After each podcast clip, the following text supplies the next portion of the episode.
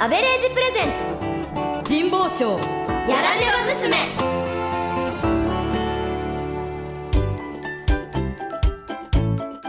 あどうもあ安倍礼二です僕の会社では彼女たち3人が中心になり新商品を完成させたのですが23あアベレージプレゼンツ神保町やらねば娘さて今日のお話はちょっと待って整理しようですね一気にいろんなことが起こりすぎてキャパオーバーですまずさっき部長に3人呼ばれて言われたのはまた新商品を3人で考えてほしいだよね、それってこの前の新商品が成功したってことでいいのかなまあ、そんな手応えがあったかと言われれば正直半々だったんだけどねでも部長靴下履いてましたよね気に入ってくれてたん だあね の出向井さんはこの前大集中鉢巻きしてました マジはいあの大事なプレゼン資料作るのに集中したいからってそれ見ためっちゃギューって締めてたはい意外と鉢巻きって気合い入れるのにいいのかもしれませんっねていうかあんまり売ってなかったっていうのもあるかもねそれ鉢巻きって作るものでしたもんね確かにほら中学とか高校の体育祭の時と か好きな人と交換とかそうそうそうそう大人になってから正直鉢巻きってって思ってたんですけど逆に良かったのかも詐欺した事件があってギリギリで新しい商品考えましたしねそれだ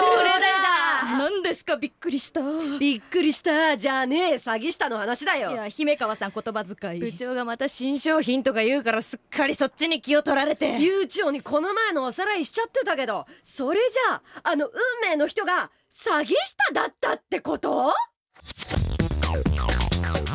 ありえない不運ですね3人で運命の人って思った人にある意味二度裏切られたってことだよね詐欺したあアンジュさんまでいやでもしょうがないと思いますしょうがないって詐欺師さんは最後まで頑張ってくれてました悪い人じゃないですぬくぬくマトリョーシカだってあと一歩のところまで直接やり取りしてたのは桃山ちゃんだから桃山ちゃんがそう言うならあれが嘘だったなんて思えないんですよメールだけのやり取りだったけど本当に一生懸命ていうかさもうそれでよくないですかん何が次の新商品というとぬくぬくマトリョーシカだっ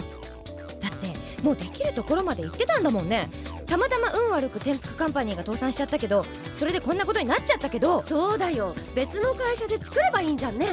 うんあそうですねあじゃあ私ちょっと他の会社調べてみますうんお願いでもまあそうですよねうん何が桃山ちゃんの言う通りだなって詐欺師さんの名前さえ知らなかったけど私たちが一瞬でもときめいたってことは確かですもんね、だねさりげなくエレベーター譲ってくれたりスマートだし笑顔もキュンってなるっていうかグッとくるっていうか切ない思い出だけどちょっと楽しかった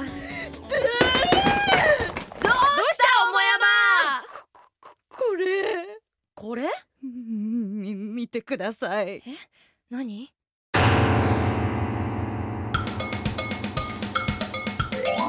ぬくぬくマトリョーシカソールドアウトこれってえじゃあ私たちが考えてた商品パクって売ってたってことしかもソールドアウトってもし売ってたらめちゃくちゃ売れてたってことですよでもこれから私たちが作って売ったらこっちがパクリってことになっちゃうよね詐欺し